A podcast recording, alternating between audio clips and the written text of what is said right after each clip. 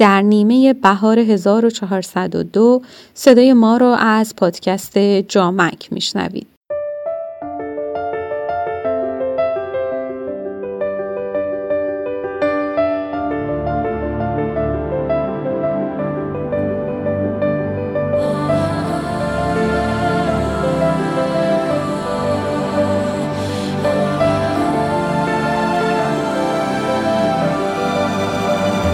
سلام من ریرا جلیلیان هستم. و من شرمین سلطانیان با 21 کمین اپیزود جامک با شما هستیم.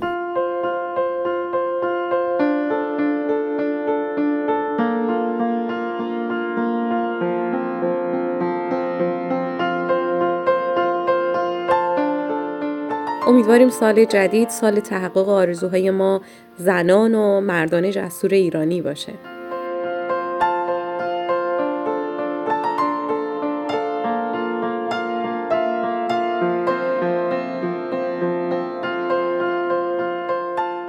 ما در جامک از حقوق زنان برای شما میگیم. با زبانی ساده و گویا. در اپیزود 21 و با نام حقوق متهم در مورد حقوق متهم قرار با شما صحبت کنیم تا پایان این اپیزود با ما همراه باشید.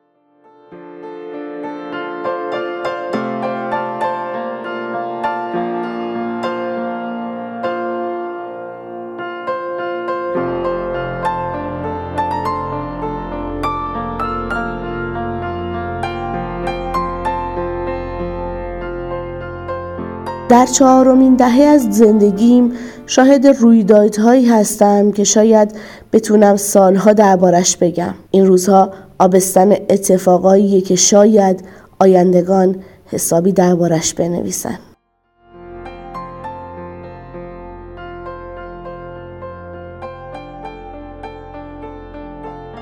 میگن تاریخ رو فاتحان می نویسن اما زمانی بود که مثل امروز نمی‌شد همه چیز و همه کس رو جز به جز ثبت کرد.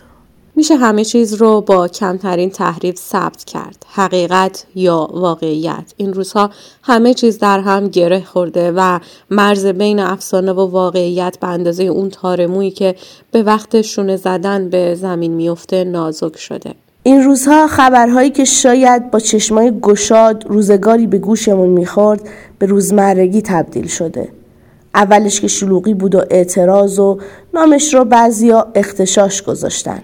محاکمه های زود، تند، سریع و انقلابی. و بعدش هم شعبه های مختلف از کشته شدن مردم توسط منافقین و پلیس نماهایی که هرگز نه دستگیر شدن و نه بعد از تجمعات نامی از اونها آورده شد. تا دستگیری مردم توسط لباس شخصی ها که اون هم انکار می‌شد. و انگار کسانی که به دفتر حقوقی ما مراجعه می‌کردن و می‌گفتن یک پژو با پلاک شخصی ما را به زور سوار کرده و بعد در کلانتری فلان یا پایگاه بسیج فلان تحویل داده دروغگوهای حرفه‌ای بودند فقط اینکه منی که نه رسانه هستم نه منافق نه هیچ چیز دیگه نمی‌دونم چرا باید چند نفر بیان و انقدر دروغای شاخدار به من بگن. این عجایب به همینجا ختم نمی‌شد. مثلا فکر شو بکن توی خونت دراز کشیدی همون پیژامه پشمی راحتی رو پوشیدی و داری سریال مورد علاقت و بعد خوابیدن بچه ها می‌زنی که زنگ در رو می‌زنن. بی دعوت و بی اختار و بی درنگ چند نفر وارد خونت میشن. قلدری می‌کنن و همه چیزتو با خودشون می‌برن. من جمله خودت.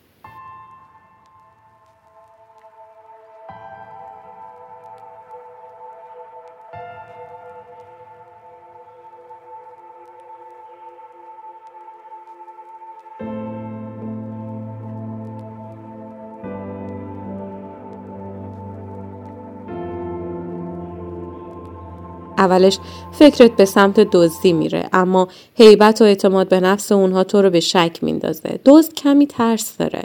دزد می‌زنه اما می‌دونه که عقوبتی در انتظارشه و از همه مهمتر دزد تو رو که با خودش نمی‌بره. بعدا می‌فهمی که باید بازداشت می‌شدی. اما نه حکمی وجود داره نه رعایت تشریفاتی که در قانون اومده. همون قانونی که یه خروار آدم به خاطرش از قبل تصویبش نون خوردن که به خوردت بدن. اما به وقت نیاز همه چیز میشه حکم حکومتی.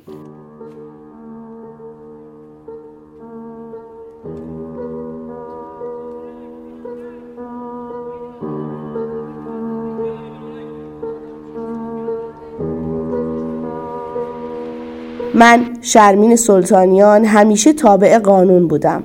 نقد قانون با نقضش مثل مقایسه مبلمان راحتی با آسمون هفتمه. لابد از خودتون می‌پرسین چه ربطی داشت. خب دقیقا ربط نقد قانون به نقض قانون همینقدر بی ربطه وقتی قانونی تصویب میشه همه ملزم به رعایتش هستن. و اگر رعایتش نکنن باید عواقبش رو بپذیرن. این در مورد همه آدم های یک سرزمین یکسانه. اما این روزها از بس بیقانونی دیدم خجالت می‌کشم حرف از ماده قانونی بزنم. با این وجود لازمه از قانونی که تو کشورمون وجود داره مطلع بشیم. حتی اگر رعایت نمیشه. گستره بازداشت های غیرقانونی اونقدر زیاد بود که دیگه عادت کردیم بشنویم دوست، فامیل یا همشهریمون خبری ازش نیست. و چند روز یا چند هفته یا چند ماه بعد سر از یکی از زندان ها در بیاره. ولی باید بدونیم که اتهام زدن، بازداشت کردن، تعیین تکلیف بعد از بازداشت پروسه ای داره که باید رعایت بشه و اگر رعایت نشه باید با متخلفین برخورد بشه.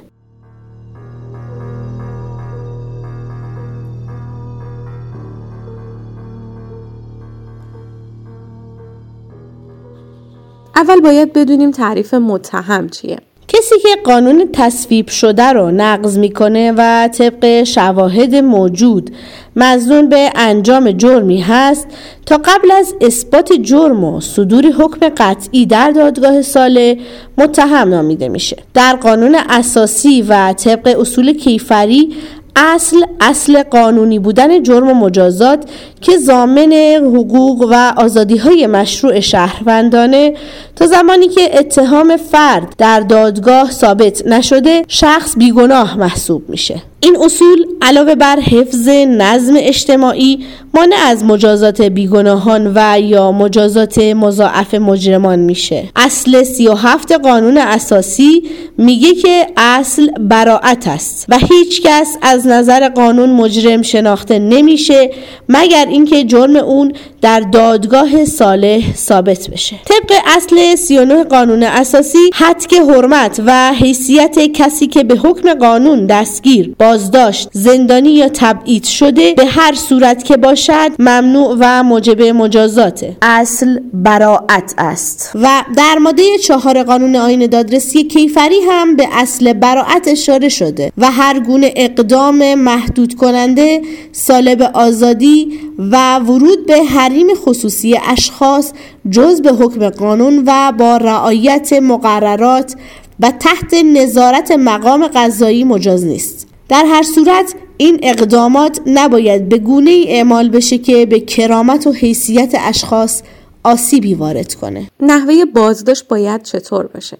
اصل بر اینه که بدون دستور مقام قضایی بازداشت غیر ممکنه در واقع به جز موارد استثنایی که خطر این باشه که متهم فرار کنه نباید مزنون دستگیر بشه. اگر کسی مجرم هم باشه طبق ماده 168 به بعد قانون آین دادرسی کیفری تازه باید احضار بشه و در صورت نیومدن و نداشتن عذر موجه می‌تونن بازداشتش کنن. ماده 168 میگه که بازپرس نباید بدون دلیل کافی برای توجه اتهام کسی رو به عنوان متهم احضار و یا جلب بکنه. در تبصرش هم گفته که تخلف از مقررات این ماده موجب محکومیت انتظامی تا درجه چهاره. اما چون خیلی از جرایم هم مشهود محسوب میشه و در ملع عام اتفاق میفته باید به مواد 45 به بعد هم توجه کنیم. ماده 45 جرم در این موارد مشهوده. اولیش جرمیه که در جلوی چشم زابطین دادگستری واقع بشه یا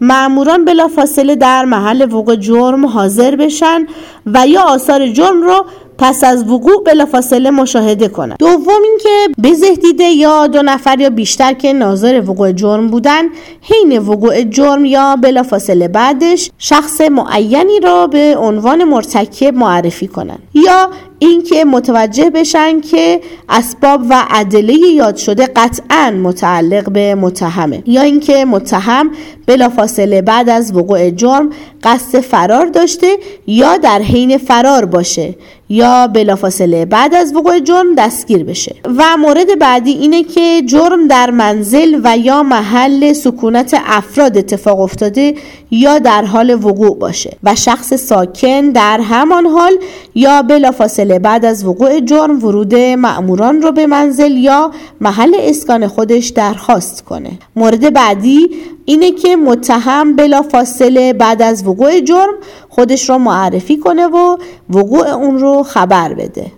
و آخرین مورد اینکه متهم ولگرد باشه و در اون محل هم سوء شهرت داشته باشه. تبصره یک ماده 45 میگه که در مواردی که جرم در ملعه عام اتفاق افتاده باشه یا اینکه چند نفر شاهد وقوع جرم باشن و یا اینکه بلافاصله بعد از وقوع جرم آثار و ادله جرم در دست متهم پیدا بشه یا اینکه متهم قصد فرار داشته باشه. در صورت عدم حضور ضابطان دادگستری تمام شهروندان می‌تونن اقدام لازم رو برای جلوگیری از فرار مرتکب جرم و حفظ صحنه جرم را به عمل بیارن. تبصره دو ماده 45 هم تعریف ولگرده. ولگرد کسیه که مسکن و معوای مشخص و وسیله معاش معلوم و شغل یا حرفه معینی نداره.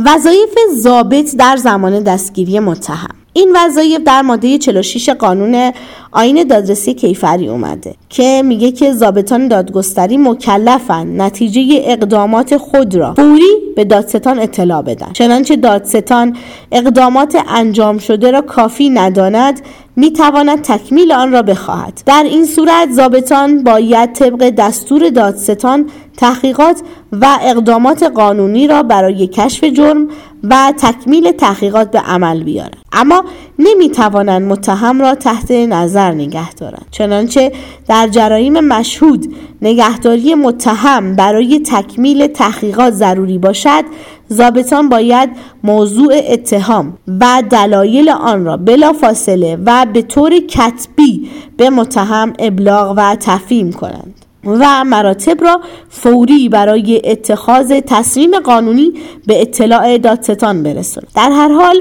ضابطان نمی‌تونن بیش از 24 ساعت متهم رو تحت نظر قرار بدن. پس اولا بدون دستور مقام قضایی نمیشه کسی رو بازداشت کرد. بعدشم به هر دلیلی اگر بازداشت اتفاق افتاد بیشتر از 24 ساعت نمی‌تونن تحت نظر بذارن. و باید درباره اتهام و دلایل اتهام تعیین تکلیف بشه.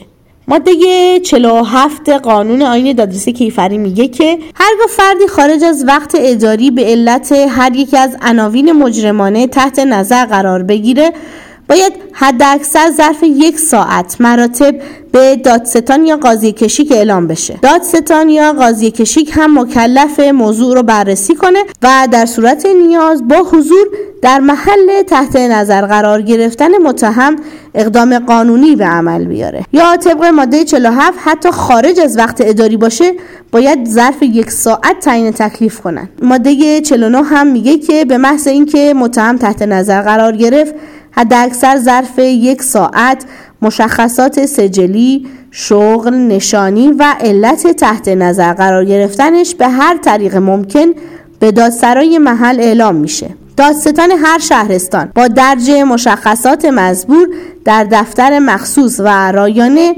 با رعایت مقررات راجب به دادرسی الکترونیکی نظارت لازم را برای رعایت حقوق این افراد اعمال می‌کنه. فهرست کامل متهمین رو در پایان هر روز به رئیس کل دادگستری استان مربوطه اعلام می‌کنه تا به همان شکل ثبت بشه. والدین همسر فرزندان خواهر و برادر این اشخاص می‌تونن از طریق مراجع مزبور از تحت نظر بودن اونها اطلاع پیدا کنن. پاسخگویی به بستگانی که اعلام شد درباره تحت نظر قرار گرفتن تا حدی که با حیثیت اجتماعی و خانوادگی این اشخاص منافات نداشته باشه ضروریه. در واقع در صورتی که شما بیم اینو دارین که عزیزانتون بازداشت شده باشن در صورتی که نسبت درجه یک با متهم داشته باشین مسئولین مربوطه موظف به پاسخگویی هستند.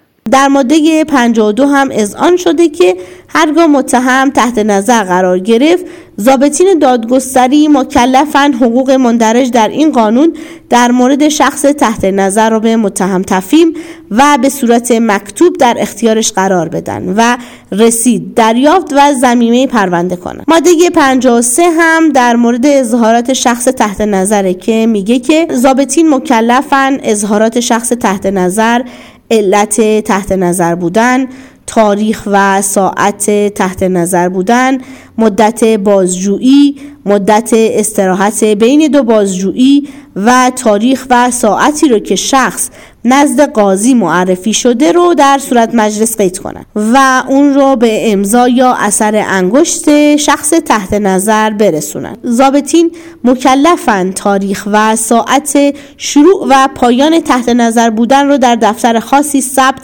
و ضبط کنن. یه تبصره هم داره که تنها زمانی اثر انگشت داره اعتباره که شخص قادر به امضا نباشه. ماده 58 قانون آین دادرسی کیفری هم درباره نحوه ورود زابطین به اماکن بسته است. زابطین دادگستری باید هنگام ورود به منازل اماکن بسته و تعطیل ضمن ارائه اوراق هویت ضابط بودن خود اصل دستور قضایی رو به متصرف محل نشون میدن و مراتب رو در صورت مجلس قید کنن و باید به امضای شخص یا اشخاص حاضر برسونن در صورتی که این اشخاص از رؤیت امتناع کنن مراتب در صورت مجلس قید میشه و ضابطین بازرسی رو انجام میدن. خب بیایم در مورد حقوق متهم صحبت کنیم. ماده 48 درباره حقوق اولیه متهم صحبت کرده و گفته که با شروع تحت نظر قرار گرفتن متهم می‌تونه تقاضای حضور وکیل کنه. وکیل باید با رعایت و توجه به محرمانه بودن تحقیقات و مذاکرات با شخص تحت نظر ملاقات کنه و وکیل می‌تونه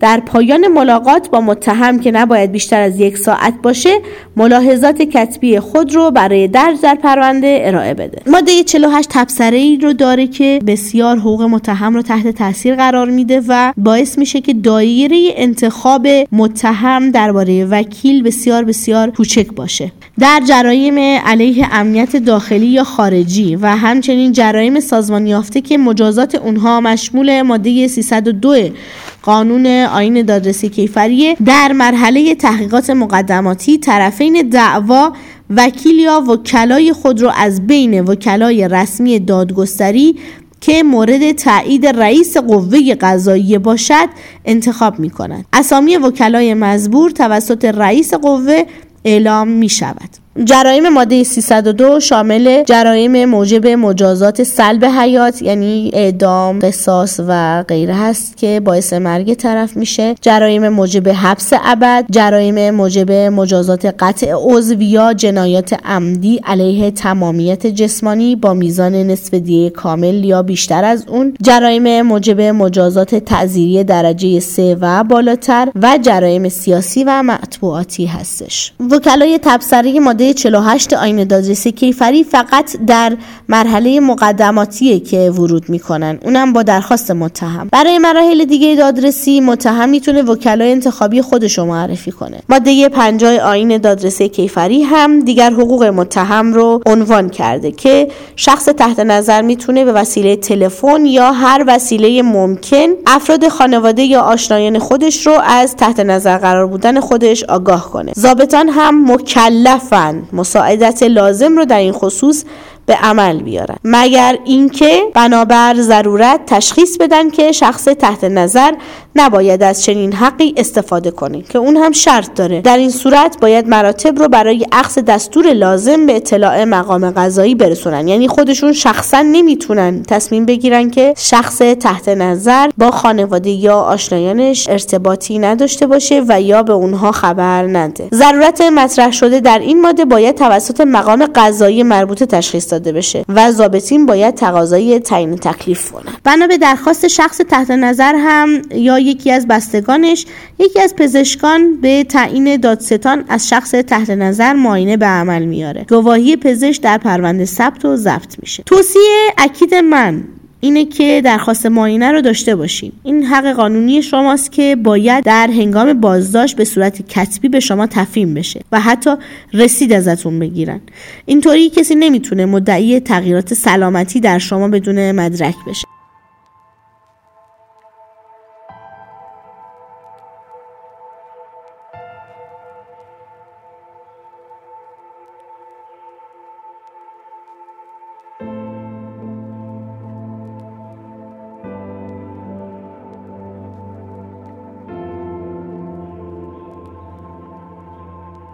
پس تا اینجا فهمیدیم که بدون دستور غذایی جلب ممکن نیست مگر در جرایم مشهود یا مواردی که عنوان شد. بیشتر از 24 ساعت نباید متهم تحت نظر باشه و باید سریع تعیین تکلیف بشه. حقوق متهم باید کتبا بهش اطلاع داده بشه و ازش امضا بگیرن.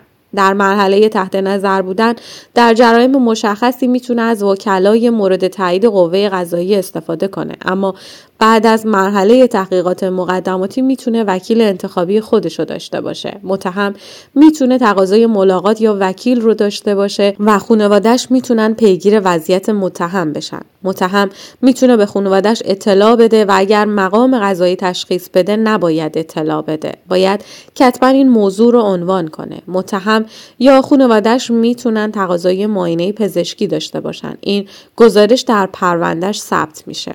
در اپیزود بعدی راجع به تعیین تکلیف بعد از 24 ساعت باتون صحبت می‌کنیم که باید یکی از انواع قرارها برای فرد تحت نظر صادر بشه.